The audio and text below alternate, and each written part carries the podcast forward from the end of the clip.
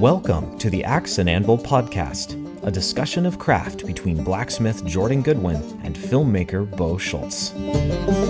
Join us as we travel around to talk with skilled craftsmen and learn from their adventures. So we are here in Middle Tennessee once again, somewhere out in the woods with uh, Greg Murray. And Greg is a uh, gun maker, long rifle builder, um, and dabbles in a lot of other art forms, Yep. mediums.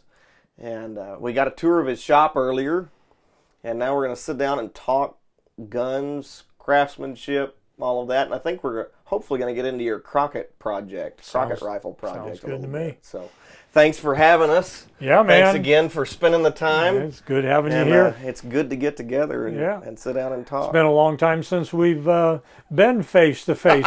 Uh, Yeah. You you were uh, how old the first time we met? I have no idea. I was somewhere between six and ten, probably the last and only time we met. So. that, and but that, it stuck with me. and, and it stuck with me too, for sure. Yeah. that's that's funny. So so how did you get in? Well, first of all, I mean, were there any other like hands-on? I'm, I'm imagining you you've been kind of a handy person all of your life. So Mm-hmm. where did guns come into the picture and Yeah. engraving and all of the other stuff? So Well, uh, interesting you, you say that. Must have been handy all of my life. And the answer to that actually is no. okay, I didn't discover that I was an artist and rifle maker till I was in my 40s. Uh, I'm, uh, I managed horse farms. I was a, a groom. My first real job was grooming horses in the the uh, the horse industry in the uh, late 60s, early 70s. Um, I was I was very handy with animals and and that sort of thing. I was in the printing trade. I painted houses. I did landscaping, lawn care. I did all kinds of stuff. Um, but I didn't realize I was an artist and a craftsman until 1991.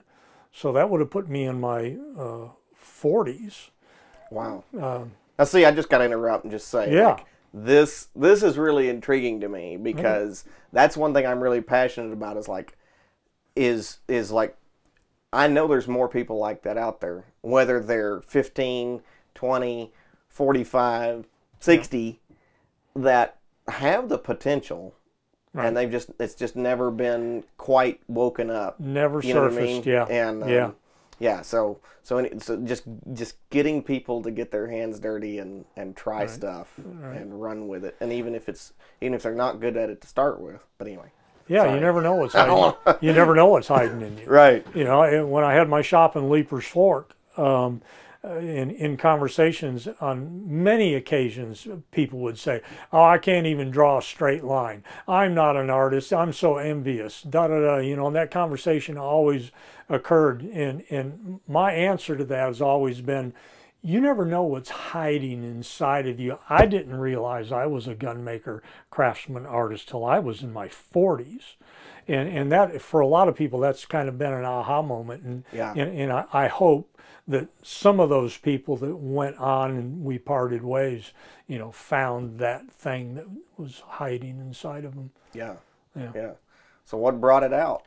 In Uh, you. yeah I, I, I was man I was managing a thoroughbred hunter jumper polo farm uh, I was I was into that for about six years Uh, my oldest son was nine years old. I was going to introduce him to firearm safety, and a friend of mine who owns Owl Hollow Gun Club i- invited us out to to come to the gun club. We knew each other from church, and uh, uh, so Alex and I went to the to the gun club. Charlie introduced uh, Alex to you know gun safety and all that sort of stuff. And you know I knew guns when I was a kid. I had I did all that stuff when I was a kid, but Charlie helped me introduce Alex, and uh, he pulled out a flintlock rifle and was showing it to us, and that was my first introduction to the muzzleloading world. And he gave us a tour through the house and uh, his target pistols and a lot of his guns because he was a world class competitor. And uh, at that point, I had no idea that any of this existed. Uh, and so Alex, he loved his experience. And I called some gun makers, and their prices were too high. Their time was two years booked. And uh, I wanted to have a gun made for Alex for Christmas. And I thought to myself, well, why don't I just round up a chunk of wood and some parts and and see if I can't, you know, hack out a gun for Alex for a Christmas present. And uh, so that was the beginning of my career as um, a gun maker. That's that's crazy. So how did that first one go? Pretty good. That's it right there. that's it right there. Look that's it right there. That's number one. Yeah, yeah, that's number one. Uh, uh, uh, I bought the I bought all the components. Uh, the the stock was actually a pre-shaped stock, and uh, uh, with a little help, Don Eads, who owned uh, muzzleloader builder supply in Franklin. Uh, he sold me the parts and uh, gave me some direction as to how to go about it. And I f- finished it. Uh, it turned out pretty good. Uh, my employer, he, he thought that was pretty cool and asked me to build one for him. Wow. And then a friend of his, and then a friend of his, and uh, a good friend of mine he was seeing what I was was doing, and he came to me one day and said, uh, "Greg, I, I think there's something in you that you may not have known that you have, and I'm gonna um, I want to hire you to to build uh, me a, a rifle." And at that time, he put down a pretty good chunk of change, and I built my fourth rifle when it was done, I took it to Charlie and his father, Charlie Sr., who was a very uh, accomplished uh, historian of the American long rifle. Uh, we sat down and he looked at it and, and, he, and he said, Greg, nobody that has ever been taught builds such an accurate architectural rifle as this. He said, now, I don't believe in reincarnation. But if I did, you are definitely a reincarnated famous rifle maker because nobody builds number four and has it so nicely done. And wow. at that point, it was like an aha moment for me, you know, that wow, I guess that, so. that that's you know that was my new direction in life.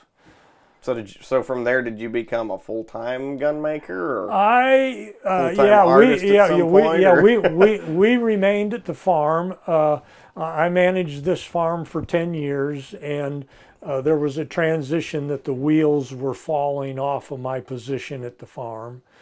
Um, Too much time spent gun making, or no, no, there was uh, there were a lot of intricate elements that uh, to those relationships. That, that, yeah, yeah, we, yeah. we we needed to head down the road. But uh, uh, so anyway, so in the process, yeah, I was building guns, and uh, we ended up having to leave the farm.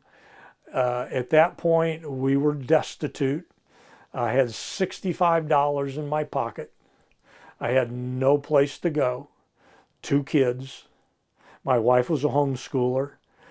Um, and uh, a friend of mine owned this house that we're living in now that was just a train wreck of a place. And uh, he rented it to us. I uh, threw up four walls for a little shack out back and continued making guns. We moved into the house. I took on part time.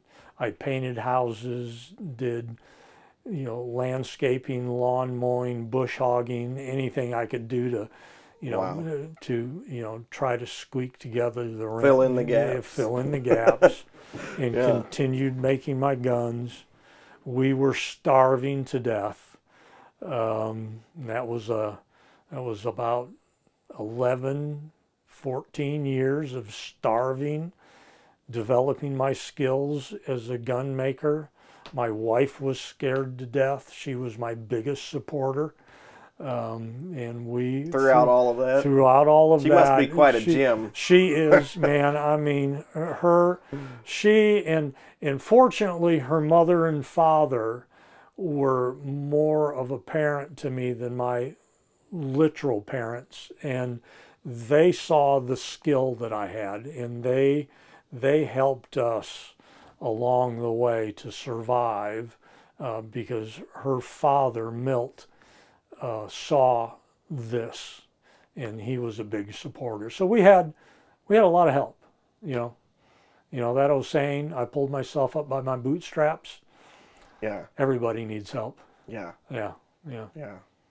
Man, what a story. yeah. What a story. interesting road. What a story. So uh, yeah, and there's more to that if you want me to continue. So, All of it. Yeah. All um, of it. So, um, you know, I was building rifles here. I was bush hogging farms. I was doing all kinds of stuff. I was working on a particular farm. And uh, I did uh, an antique show in Leiper's Fork. Uh, and in the process of that, I got to know uh, Bruce and Marty Hunt, uh, who were kind of the mayors of Leiper's Fork, which at that time was a nothing little village. Uh, Marty had an antique store, and I approached her of, can I come into your place on the weekends and set up a little rifle making corner uh, and help you open and close and all that sort of stuff, and I won't be any trouble. I, you know, and she says, "Oh yeah, that'd be great." So I moved into her place in the corner, uh, helped her open and close, had my little corner with my rifle making bench and my tools, and people would come in and we would chat. And it wasn't about two weeks. Uh, a guy came in and placed an order for a custom gun. Um, I finished his gun uh, in about eight months. Another guy came in. He put down some good money and uh, commissioned me for a real nice gun. Uh, and when I was about halfway through that, the, uh, the the guy that owned the piece of property across the street offered a corner part of that building for me to expand my rifle making, and I moved into there. And it was a nice little shop. I, I built four or five guns when I was in that space. A year later, the middle section of the building came open, so I acquired the middle section of that building and ended up being the premier place in Leiper's Fork that people from all over the world, when they would come to Nashville for conferences, they had to come to Leiper's Fork to hear, to see this gun maker. Uh, and I ended up uh, uh, landing commissions of $75,000 uh, for a custom gun that ended up, we ended up taking it to the Firearms Engravers Guild in Reno, Nevada, among the world's best gun makers and engravers, Wow. and won an award. Um, and so, you know, uh, the process has has transformed into this farm manager not knowing he was a skilled craftsman, of course, given the gift by God, and uh, developing into uh, being one of the premier gun makers uh, in in the country. Wow. It's been it's been an interesting journey, Wow. humbling. Yeah. Yeah. Yeah. That is that is really really cool. So, do you have any idea? I'm, I'm sure everybody asks asks this, but do you have any idea how many guns you've made now? Have you, have you kept track or not? I, I, you know, being I'm dyslexic, I'm, I'm, I'm terrible numbers The numbers. dyslexic. Yeah, yeah, numbers, dates, names. Uh, I, I, I'm a train wreck. I, I, I've tried to keep as close records. I, I'd say maybe 100, 125, maybe. That's very cool. Yeah. I, I think there's um I like numbers, but I'm kind of the same way. It's like I, I like them, but at the same time I don't. Yeah. In in practicality. Yeah. But um, I think there.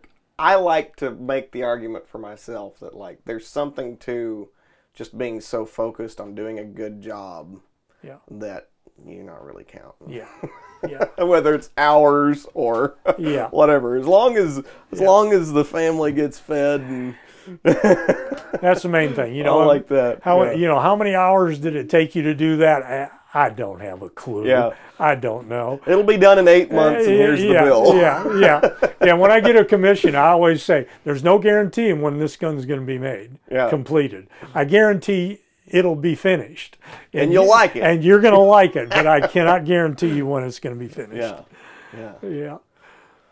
So tell us tell us a bit about um, this pet project of yours with the Crockett guns. Yeah, the Crockett, the Crockett gun. Man, you know, um, how many how many times in, a lifetime do you have the opportunity of one of the most rare finds to land in your lap? You know, it's it's it's like how does this happen? So, I have my studio in Leipers Fork. Uh, Rick Warwick, who's the historian of Williamson County, a wonderful man. Um, he and I got to be real close, and in the process of building my brick and mortar there, uh, Rick helped me with uh, antique stuff to trick it out, you know, to make it a museum kind of kind of place. Uh, after I was there for a, a year or so, Rick walks in the door. He says, "I have someone you need to meet." I said, "Yeah, okay. Who, who's that?" He says, uh, "She is a direct descendant of Lieutenant Andrew Crockett." I had no clue who Lieutenant Andrew Crockett was. Okay, who's Lieutenant? He said Forge Seat. Okay, who's Forge Seat? I have no idea who Forge Seat is. So Rick explains to me the history of the Crockett rifles in Brentwood, Tennessee. Even then, I didn't realize the depth of it. All I knew was that he was a connection historically to David Crockett. So I got the telephone number. I called the lady. We had a conversation, and she said, "Mr. Murray, I don't want anybody to see the rifle. Please, please, you know, don't don't call me. You know, I Don't just, ask." Just, just don't ask." And I said, "Fine, not a problem." I, I was really disappointed because Rick told me if there's an opportunity to see this rifle, it's going to be a really big historic thing. And so 14 years pass. My father had died. I closed my business. I was having health issues. I lost the feeling in my hands. I, I, I my rifle making career was uh, closing down. I, I was contemplating retirement. I shut the door. I, t- I stopped taking orders. And uh, the phone rings. It's Rick Warwick. Greg, would you like to have a conversation with a lady about the Crockett rifle? Well, yeah. Well, the original contact had passed away. Her daughter inherited the Crockett rifle and all the documentation, and they wanted to make arrangements to, to meet with me and continue that first phone call with her mother. So we got together for coffee. Everything went really well. We had a great conversation. We hit it off real well. Uh, we made arrangements for them to come to the shop with the original rifle and some of the documentation. And we sat down she lays the, the rifle on the on my bench and with with the documentation and and I'm looking at the rifle, we're having the conversation and the original signature of SNAC on the top flat. And I realize that I'm sitting here holding this documentation, this historic piece that was, you know, I knew, I knew that it was, you know, significant, but at that moment I really didn't realize the full significance of it. So we ended the meeting. They they took the rifle home, and um, we made arrangements for them to come back to disassemble the rifle to see what could be hun- hiding under the bottom, you know, the bottom flat of the barrel. We're sitting at the bench. We take the, the barrel out of the wood, lay the, the wood over, and turn the barrel over. And on the breech is number 11. On the muzzle is number 19.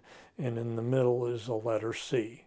So we have the run number 19, the date 1811, and a letter C. So we have SNAC with the maker's mark. We have the date and the number of the run, plus another letter C of documenting Crockett. I mean, I had chill bumps. I just I get chill bumps now just talking about running up and down my body.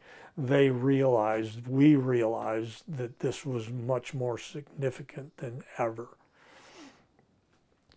So, put the gun all back together. Um, uh, we recognized it needed some restoration, and and we make arrangements for the restoration. I did the restoration on the rifle they were very happy with it. And of course, restoration on something that significant has to be correct. You know, you, you have to be really careful. Um, restoration's finished. She commissions me to make two reproductions. And after the two reproductions are finished, she commissions me to make several more.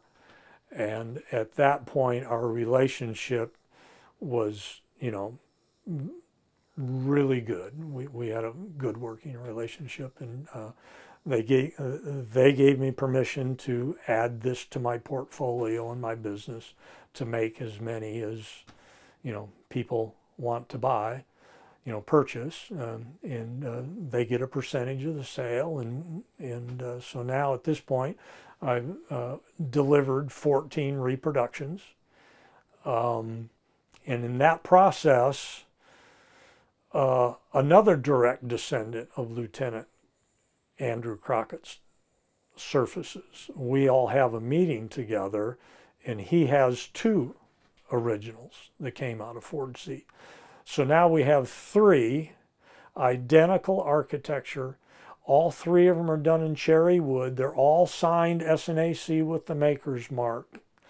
Two of them were made in 1811 one of Mary's is number 19 and the other is number 14 with the letter C.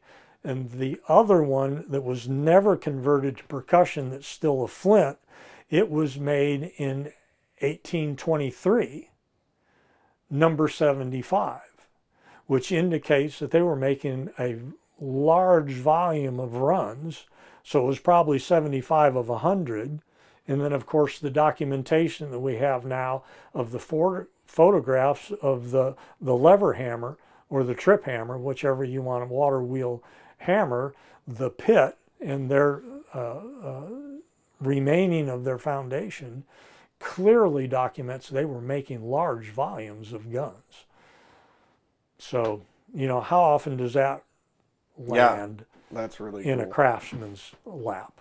Yeah. You know, it's now, what was blows the? my mind. You mentioned earlier something about um, the some documentation connecting their gun making with some of their rifles with Andrew Jackson. Right. So. Yeah, in in the estate, uh, in the original state, um, the owner, the descendants, they have kept all of the documentation.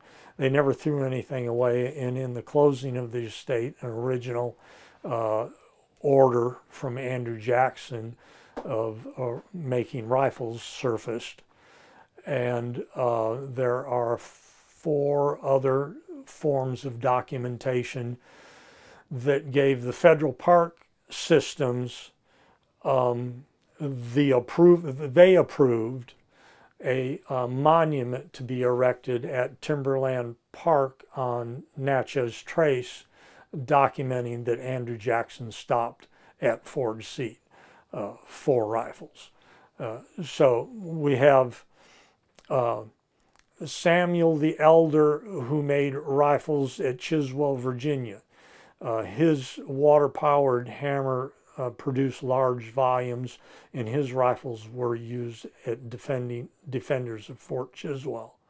Um, the Battle of Kings Mountains documented that Crockett rifles were at, were at King Mountain, um, the defenders of Fort Nashboro. And then we also have that documentation that Andrew Jackson picked up rifles on his way to New Orleans. Then we, plus we have the remainder of the forge at Forge Seat. Um, and then being on uh, the real feather in the cap is being uncles and cousins to David Crockett. Yeah. Um, so that's that's another element of the of the historic find. And and you were also telling me that the the famous portrait by John Chapman, Right. which was done from life, if I remember Yes, right. it was, a, yes, yeah. a from life portrait of Davy Crockett, Right. David Crockett. Yeah. He's holding this rifle. Right. Tell tell us a little bit about the rifle. Yeah, yeah, that that that portrait. Um, and in the process of this Crockett rifle falling in my lap and, and doing all the research and the work and going going to shows and, and collectors and everyone, you know, scratching their head, you know, saying, "Man, why did we never know this?" Um, in the process, I, I came across the the portrait of, of David Crockett and ordered a, a print, and I'm putting it and comparing and looking at the rifle that David's holding, historians have always said that that rifle he's holding for that portrait is just a prop rifle. Just assumed that. Just assumed that. It's always been assumed it was just a prop rifle because everybody has assumed that David preferred highly embellished guns. Well, in the process of restoring three originals that came out of Forge Seat, in doing the reproductions, in doing all the research, and now we have three originals side by side with the portrait of the rifle that David's holding in his hand. It was clear that that rifle he's holding is a rifle that came out of Forge Seat, and it only stands to reason. Uncles, cousins, Middle Tennessee, David Crockett certainly carried rifles that came out of Forge Seat. So we end up finding the memoirs of the painting of David Crockett, which is like 23, 28 pages in length.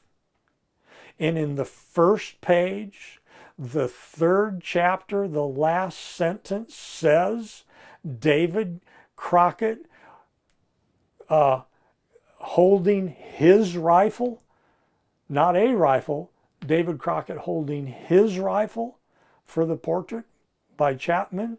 And then when you compare the architecture, it's clear that rifle that he's holding is a rifle that was made at Forge Seat.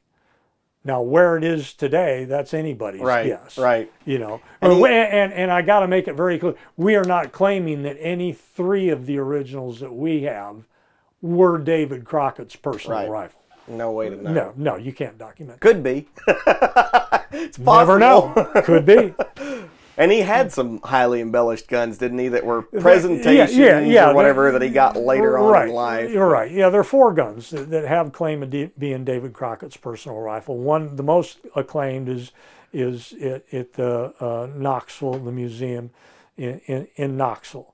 However, the documentation on that being David Crockett's rifle is pretty weak at best, in my opinion. There's not a maker's name on the gun. There's not a date, there's not a number. The only date that's on that gun is the date that's engraved on the patch box.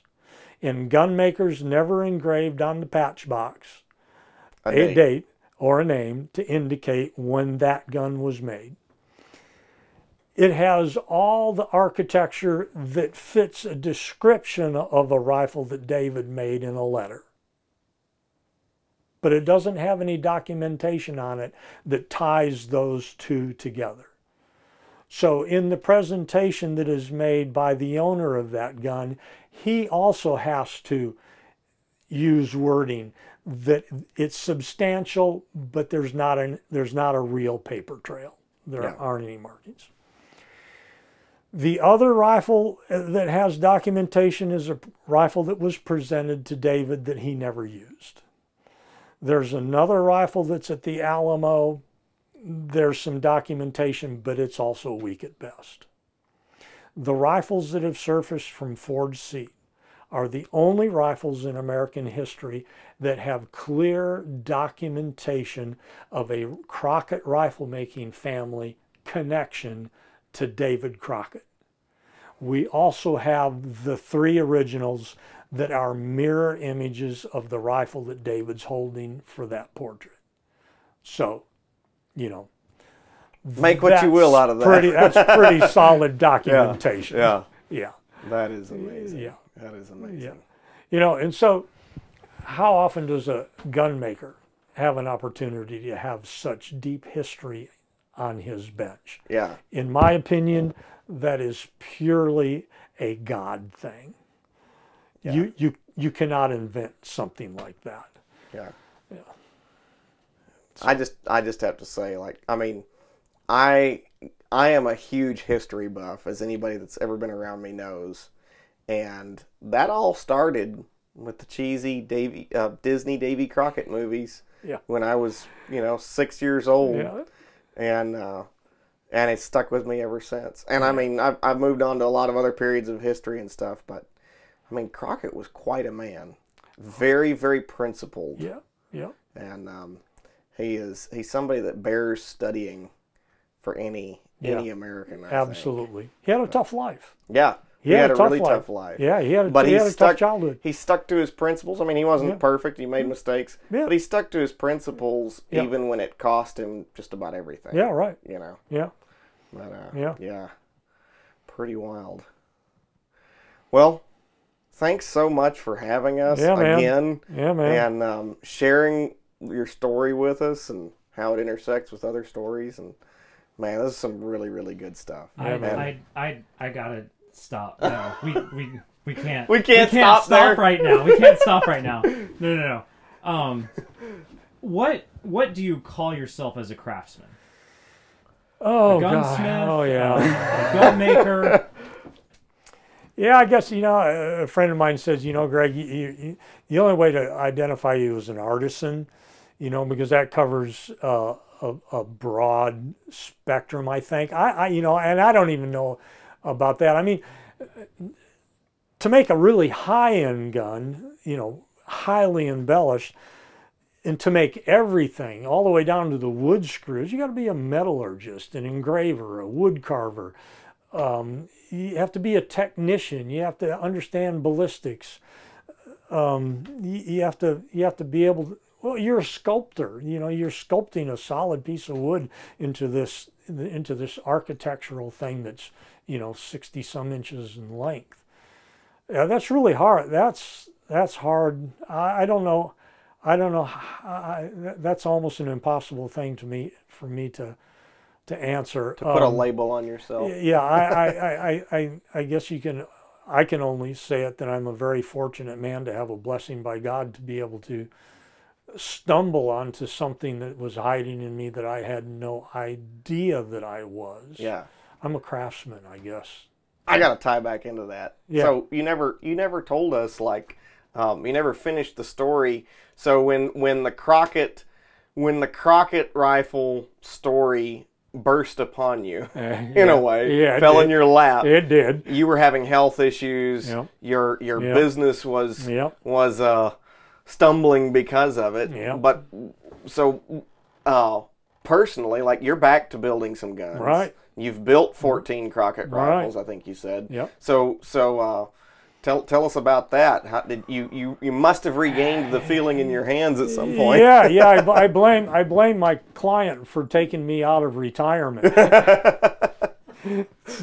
yeah. So uh, yeah. So we uh, we we uh, make this arrangement, and in the process of making that arrangement, I I I, I told her, um, you know, I'm going to do my best. My hand, and at that point, my I, I had I, I had just had six surgeries on my hands. Wow. Yeah, and uh, they uh, they had totally given out.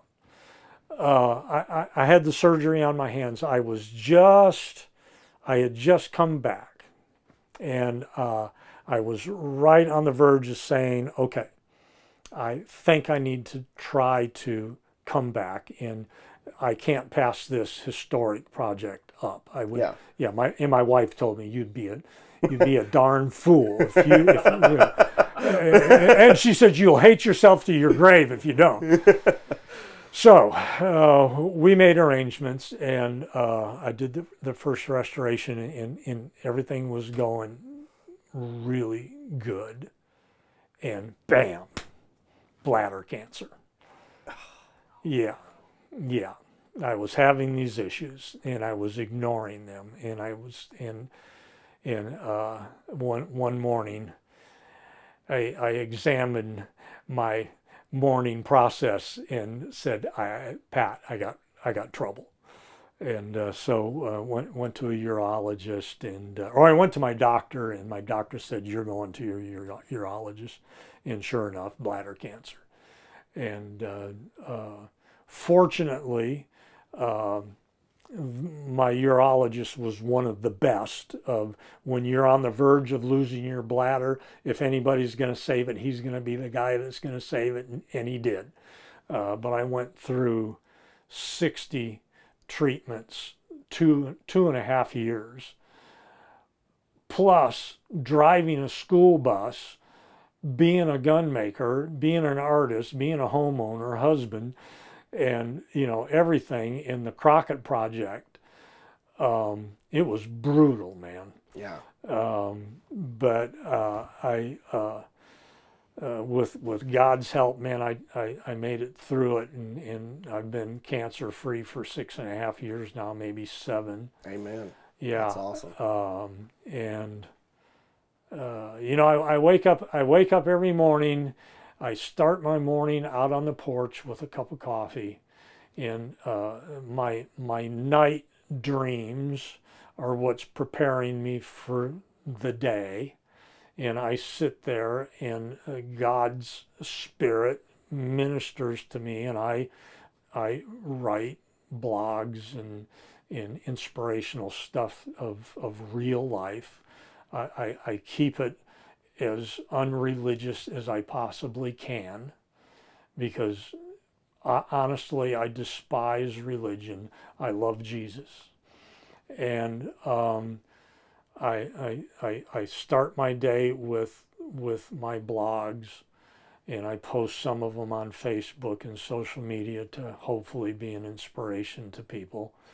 And then, you know, then I go in my shop and um, I don't have to get in that mantra artist, um, um, what do they call it? Uh, mood, feel, zen.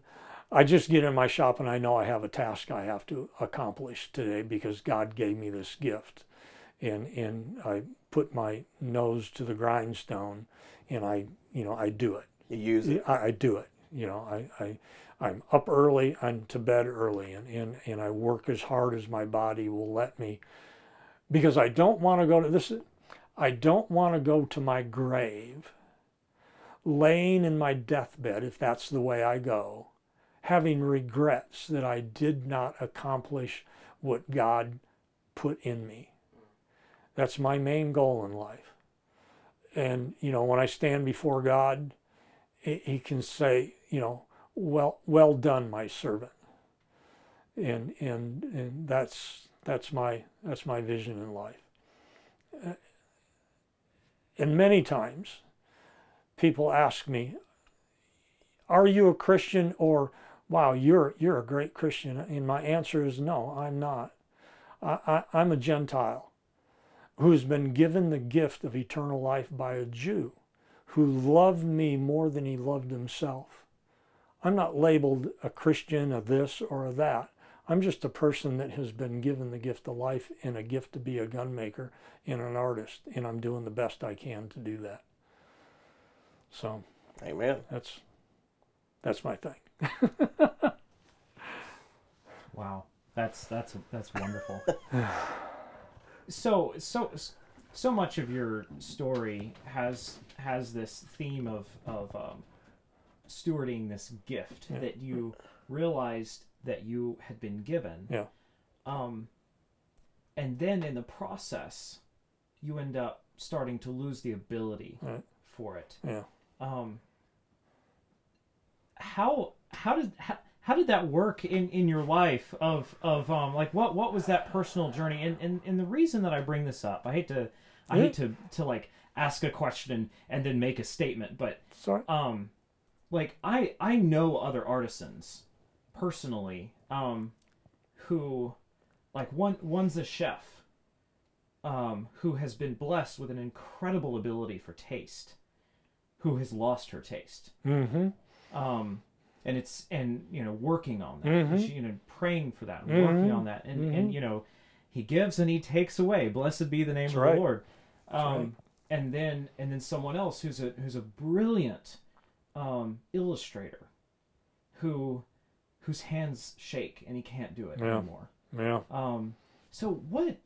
There's it's it's so intriguing to me that the Lord does at times give these incredible abilities to to to to people, and and then He pulls back from it somehow. Like Yeah. what what what did you learn in that journey? Because that was that's an that that that was quite an adventure. Yeah. So all of those statements to to to qualify a question of let's go deeper in that adventure. In You that got any tissues? yeah, man. Yeah. Um, I, I- I'll make it as short as I can. It starts from it starts from childhood. Um, a train wreck of a child. I, I, was a train wreck. Um, life was not easy as a child. Later on in, in, in later childhood, my dyslexia was just brutal. Um, all the way, all the way through, up until hands giving out in bladder cancer, life for me was always an uphill grind. Always. Even even in the best of my times in my inner man and in my outer person but in my inner man it was just an uphill grind daily.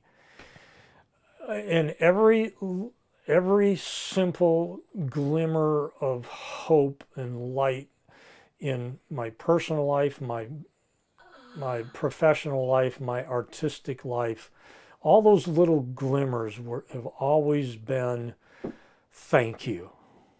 You know thank you. And and along the way there's always been where they've always been taken away. And i almost got used to it. You know it was like that was that was part of god's plan for my life. Um and when the hands gave out and the bladder cancer hit me yeah i had some i had some really down times but I would never give up sitting in my quiet time, thanking God for that, for the cancer, for the hands, for the struggles, for the dyslexia. Um, one pivotal moment in deep depression, asking God, why? And as I said that word, why, I literally heard a voice, because I love you. And I turned, and there was no one there. But that voice was as clear as a bell, because I loved you. All of those struggles was to forge me into the person I am today. The good, the bad, and the ugly. And that's how I dealt, deal, dealt with and deal today. Because after you leave, there's no telling what's going to occur in my life. And I'm going to be as thankful for that as I am for the good. In all things, give thanks. In all things, give thanks. This is the day that the Lord has made, and I will rejoice and be glad in it. Really? Are you? Yeah, I am. Yeah. Amen. Where are the tissues? Yeah, praise the Lord. It's like how do how do I ask any more questions beyond that now? Oh, wow. I just keep thinking, I don't know how you're going to top this, Bo. Thank So- you. Thank, so- thank so, you yeah. for sharing that. Yeah, man. Yeah, yeah. It's a huge blessing. We're, that's what we all need to do with our lives. Our all of our lives are intertwined with other people's lives. That six degrees of separation is real. Yeah. It's real, and and we have way more influence on people than we can imagine. And even the bad influences that we have been on people, that is forging their life. Even the worst of things that I have done in life that I'm so embarrassed that I did. You know, I can't erase that videotape that runs in my head that, you know, is showing that that that giant screen of that horrible thing that I did in life. Embarrassing. But that's what forged me into being what I am today. Joseph's brothers sold him into slavery Yeah. to, you know, not great people to Yeah. boot. And he couldn't even bring himself to be angry at Right. them. And he hugged their necks and Right. told them, you know, what you meant for evil, Yeah. God meant for good. Yeah, and, and can you imagine the times that they laid in their bed having to deal with the guilt?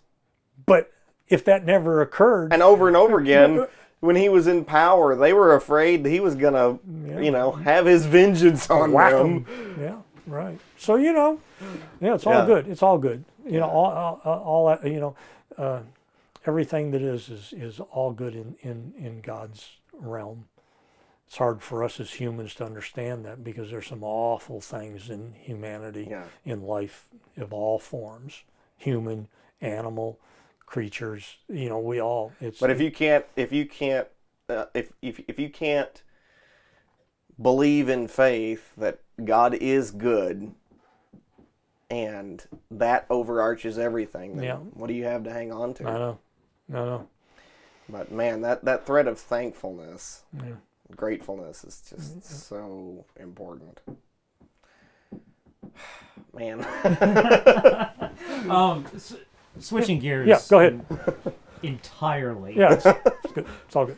um, not to not to make light of of, of, of, of anything, but um, going back to how the guns are made. Yeah. What were some of the processes that you had to learn and overcome, and and um, uh, the challenges that, Oh, that you yeah. faced? Because Yeah. there there are so many intricacies, as you were explaining earlier. How did you learn any of that? Yeah, yeah. My father asked me that uh, before. Uh, I had five years with my dad, with my dad, with a real relationship before he died. But we were in the shop. That's why I have that little memorial on the door. Because he would he would come for five years. He and I finally had a relationship with each other. He would come, and he would help me make ramrods. So his, his he was old ramrod. oh, I love it. Old Hickory. Oh, oh, oh. that was that was his handle. But it, but one day when we were out there, he he he was uh, because he he, really didn't know who I was. Uh, actually, I mean we we did, but we didn't. Uh, he sat there and he says, "How did you learn all of this? Who taught you all of this?" And I said, "You know, Dad, I I, I don't know. Um, uh, I I I I, I knew there was, there was elements that I had to learn, so I would. And when I first started, there wasn't the internet. You know, we didn't have the internet. Um, I'd, I'd have to go to the library or something, or or, or at Friendship buy a book. You know, and and uh, I learned more by looking at the pictures. When I was a little kid, when I'd go to the bookstore and read comic books, I never read the text because I couldn't read. I just looked at pictures. Right. You know, that's all I could do.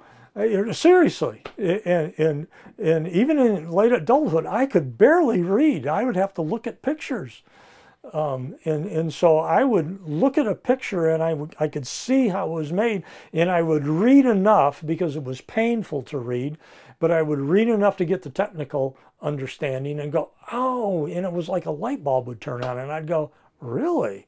And so I would go out in my shop and I would take the piece of steel and I would I would visualize what I saw in the picture and, and what little reading I did, and I would just let uh, um, um, uh, failure be my teacher, and uh, you know I would do one and fail, and the second one I would it would it would turn out, and I would go, oh, okay, now I understand.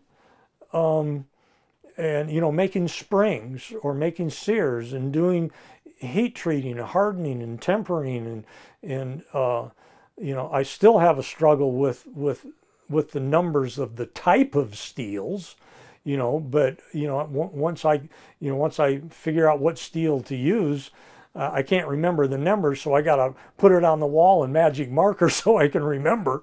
Um, and so it it just it, it, I don't I don't know how to really answer that. I just trial and error. Yeah. Just perseverance and faithfulness. Yeah, yeah. Um, I I feel like I've seen a lot of people in you know starting out in blacksmithing, for instance, um, think it's going to be easier.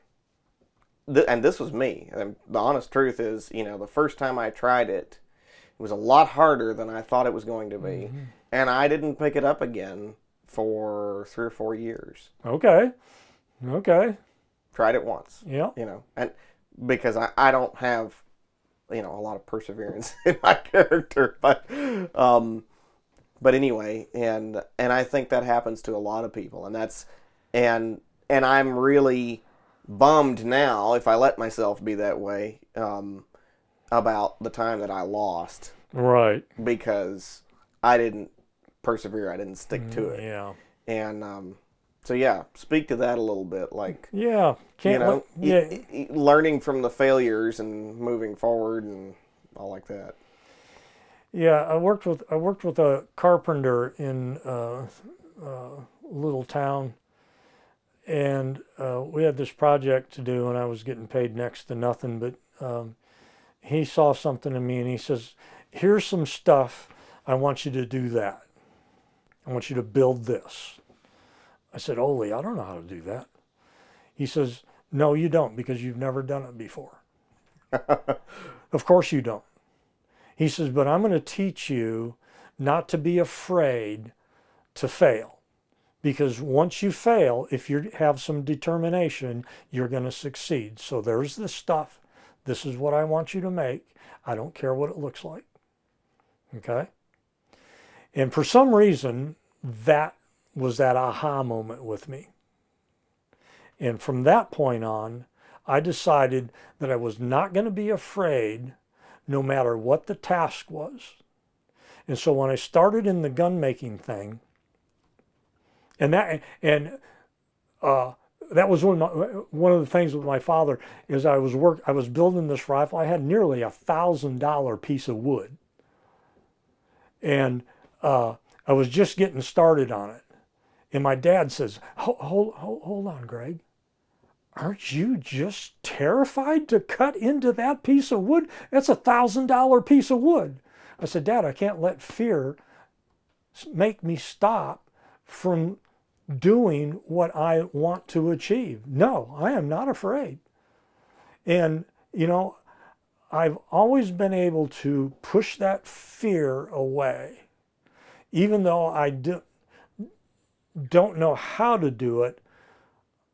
I'm not going to be afraid. Now, I wouldn't use a thousand dollar piece of wood on my first gun, Right. You know, but There's a difference but- between but being as- afraid and being but- Yeah, right. That's stupid. You know, we all got a saddlebag of stupid. You know, we don't want to reach in the saddlebag of stupid and, and, and you know take a thousand dollar for the first gun. No, you'll never finish it. You'll never finish it. You know. But anyway, uh, you just can't be afraid and uh, determined not to be afraid and. and uh, you know, metallurgy. You know, the first time making making a, a spring, um, of course it failed. You know, snapped like a piece of glass. I didn't know what I was doing. You know, but after the first one, you know, the second one didn't snap quite so soon. You know, and then the third one, and by the time you make a fourth one and you pay attention to what you're doing, and, and you sear that in your brain of how what the process is and push fear aside, you know, then you know making a spring is no big deal. You know, to the average person, it's rocket science. But once you've done it, it's you know like riding a bicycle. So Okay, so I just have to ask, Yeah. satisfy my own curiosity. Yeah. You've preached to us about not being afraid Right. of failure and Right. learning from failure. right, What is the most expensive or biggest, you know, most expensive in money or time failure you've ever had in in uh, gun making or related craft? failure. Yeah, it doesn't have to be a mistake, but just fail a failure. and and and this is coming from the perspective, at least I assume, putting words in Jordan's mouth, that this is this is more about a a uh, a lesson of encouragement. Right, yeah, learn so- from. so it's yeah, like- right, right. You know, All right. I've I've n- never failed in a gun. I I I've never had a failure in building a gun. The only failure I've had in building a gun, but it wasn't a failure, it was just, you know, something that, you know, a spring that broke that I had to remake. And that was the $75,000 gun that won in Reno. better for it to break while you had yeah, it. Yeah, right, right, exactly. But Yeah. but I've never I've never had a I've never had a I've never had a, a failure that That was really huge or costly. Or no. Yeah. I haven't. Yeah. I'm No. a slow learner. I've I uh, just finished a um, a cleaver, a meat cleaver, The, and the metal handle. Yeah. Yeah, I loved that. and uh, thank you. And um, Don't tell me it broke when you. no, no, but I had one. I had one the previous try. Oh yeah. I got it. I got all the forging done and went to heat treat and cracked the blade in heat treat. You just refreshed my memory. it was the Crockett project. It was a Crockett project making the uh, uh, A2 steel uh, duplicate hammer for the conversion to percussion that I was going to drive drive into the the steel to make the impression Wedge. the, the swedge, and uh, I spent hours and hours and hours making it just perfect. And my first hit, it broke in three places, oh. and I and I had to remake it. Yeah. yeah, Wow. yeah. But that way, I mean, that wasn't you know. I've had I've had days and, and like I said I'm a I'm a slow learner I'm convinced but I've had days and days and days worth of work in blacksmithing you know just um be lost in a sense because you know I worked on this project for 3 days and then ruined it. Yeah, had to start over completely you Yeah. know and I've had that happen multiple times. Yeah, and um, and I, and I say that just to encourage other people. Like the the only perspective I've a, I've been able to have is you know I just I always remind myself that I learned. Right, I learned something right, and right, and this is this is part of my education and my training right, and so it's not a complete loss. right. It's yeah, a failure, right. but it's not a loss in the grand sum of things. You know, so Now, now I would say a failure like uh, the biggest failure I've had. Let's let's say it would be in gun making. You, you finish a, a, a gun and you go out and test fire it, and the barrel splits at the muzzle. Or the Yeah. wrist of the stock breaks. breaks or something like yeah that that'd be a that'd be a horrible failure you know but I've never had anything like that. Yeah. Now I did have a wrist on a on a stock that broke uh, that I built for a guy, um, but that was his fault. Yeah. Dropped it or something. Yeah, right. Yeah. Uh, so Yeah. you know, how how did you do that? It just completely change careers and find your your your your your your purpose in life. scared to death, man. Really? Yeah, just terrified. Do you have any advice to those that uh, that that have uh, That hate some some things hate their jobs Hate- and really right. have something gut- they love and Yeah. they just haven't made the leap. Yeah, I know. Yeah, there. I mean, you know, there's there That's there so are common. there are tens of thousands, if not hundreds of thousands, of, of people that that that are in that rock between a hard place situation in life. Yeah. Some of them have a spouse that's totally supporting. Some of them don't. Yeah. You know, some of them have family members that are, are aren't supporting, but some of them do, and I mean that's where we were. I, well, I, I, I have to kind of say we were kind of forced into it because we had a we had a position on a on a very very nice estate with you know 10 years under our belts that we thought we had we had a position for life And it evaporated. and it evaporated in a heartbeat. You know, fortunately, I was in the transition of building myself into a trade that I had no idea that I had. Now, when we left the farm, my wife was petrified. I was scared. I wasn't petrified, but my wife was petrified. And we ended up in a situation where we went from riches to rags. And we were kind of forced into that. And and uh, of course, you know, my wife was saying, Greg, we can't live on this income. You're going to have to figure out some other way to make up for what you're not making in the gun business. Because I was making no money, you know. Um, and so I had to take on all kinds of other work and work three, four jobs, you know, a day, you know, but uh, not everybody's not everybody succeeds in that. You know, there's no guarantee. You know, we have we we have a, a, the right and freedom to pursue happiness and success, but we don't have a guarantee. And you know, some do, some don't. Um, and some people would look at my life and say, I haven't been successful either because I don't have a million dollars in the bank. But, you know, it's all a matter of what success is. You know, right. what's the matter of making a living? You know, my wife would have certainly, and my kids would have certainly wished I had made a better living. Um, but now that we are where we are, where we are, it's all good. Yeah there's that gratefulness coming through again. Yep. I just can't escape it. yeah, yeah. Some people are bitter. Some people are pissed off every day, all day, all the time. Never find peace. Never find. It wouldn't matter what they do. You know, wouldn't matter if they had ten million dollars or two cents. You know, they're just always anger is just always part of who they are. But that's all good too, because in the end, you know, it's all a good thing. Um, so they have a purpose. Did I answer your question? oh, sure. I mean, we're, just trying to get you to talk.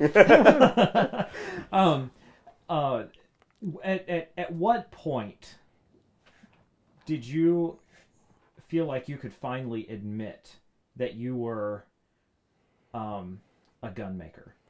Yeah. Does that make any sense? Yeah, it does. Oh yeah. Okay. Oh yeah. Okay my wife got onto me. Yeah, still oh, gets yeah. onto me because I'm like people.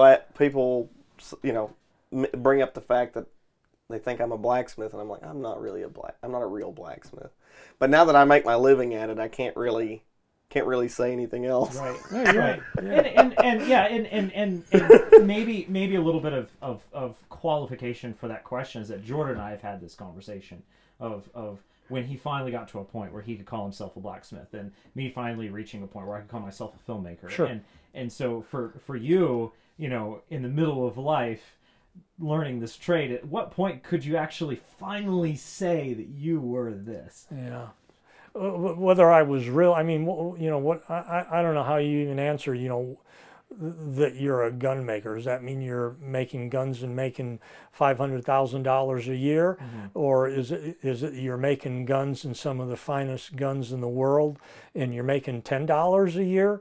You know, um, it, it's a matter of what you can live with that that cements in your in your own soul whether you are that or not. Uh, Friendship, Indiana, uh, uh, a well-known uh, gun maker, uh, when I was first starting, came to me and, and, and said, you know, you're not really a gun maker. oh, nice. And, and, and, I said, what do you mean? He says, you're not a gun maker. He says, you're just, you're just hack, you're, you're just hacking stuff together. He says, when, when you can, when, and he showed me a picture of a totally handmade gun that was an, an, old gun from some master. He says he, he says when you can do that, you can tell you you can say you're a gun maker. I said, you mean I have to be able I have to make everything, like screws, springs, everything? And he says that's right. He says you're just a, a gun hacker. So, hang on a second. So I I went home, and. Uh, I, I, I, took to heart what he said, and, and he was probably correct because I was just starting. I didn't know what I was doing. Heck, I, didn't, I didn't have a clue what I was doing. And uh, yeah, at that time, he was right. I, I was a gun hacker. But, oh, Ryan. so, so I came home and, sorry about that thing that's on there. I made that from scratch. Wow. lock, screws, springs, wood screws. The only thing I didn't make was the barrel. And But you dolled it up enough to Yeah. call it your own. so I made everything on it. I made the trigger guard, the trigger, all the internal components, the internal components to the lock. I designed the lock. I did all the heat treat, everything, carving, engraving, every everything. And uh, that next, that next, uh, that next, Okay. I'll look at it. Whoa. that that next, uh, that next event, I brought that in, and I walked up to the guy. He was at his booth. and I says, "Hey, you got a minute?" He kind of, and I pr- I presented that to him.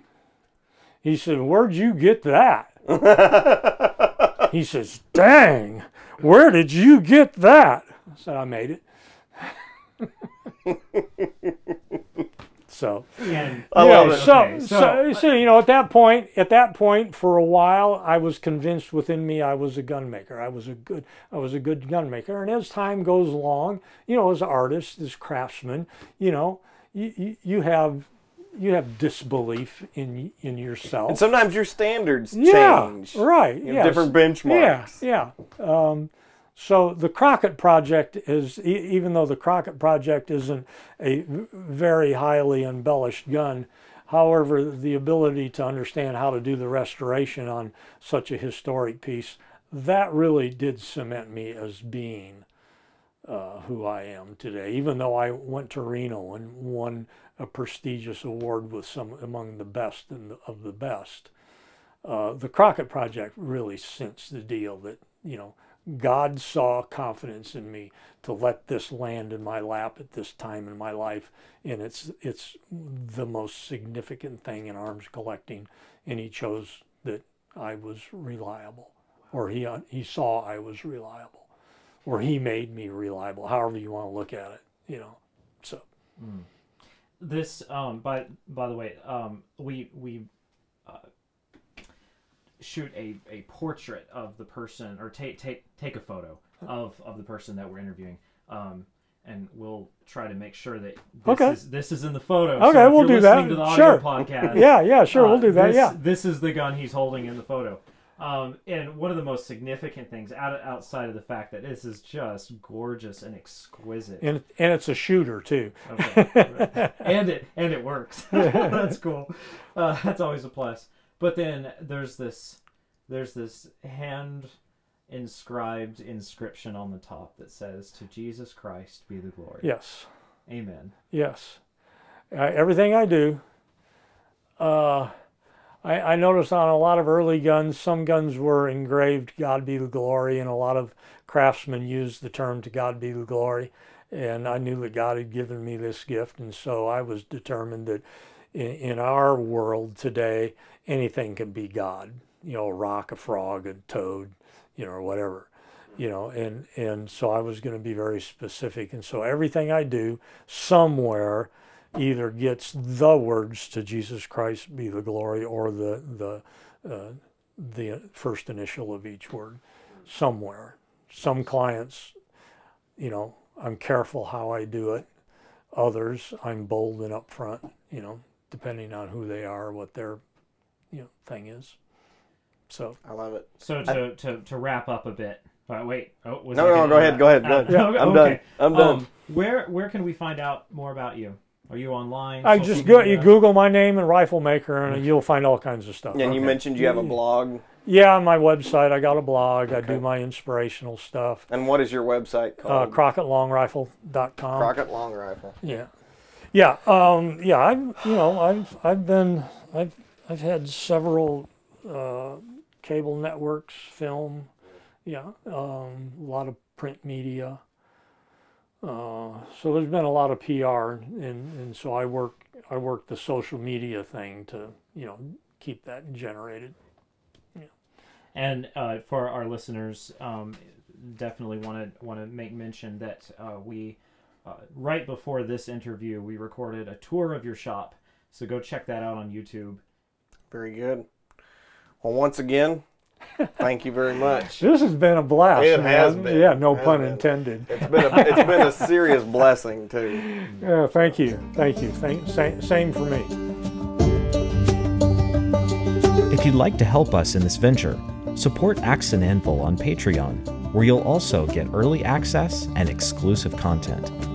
Follow our journey on our website, Instagram, Facebook, and YouTube at Axe and Anvil.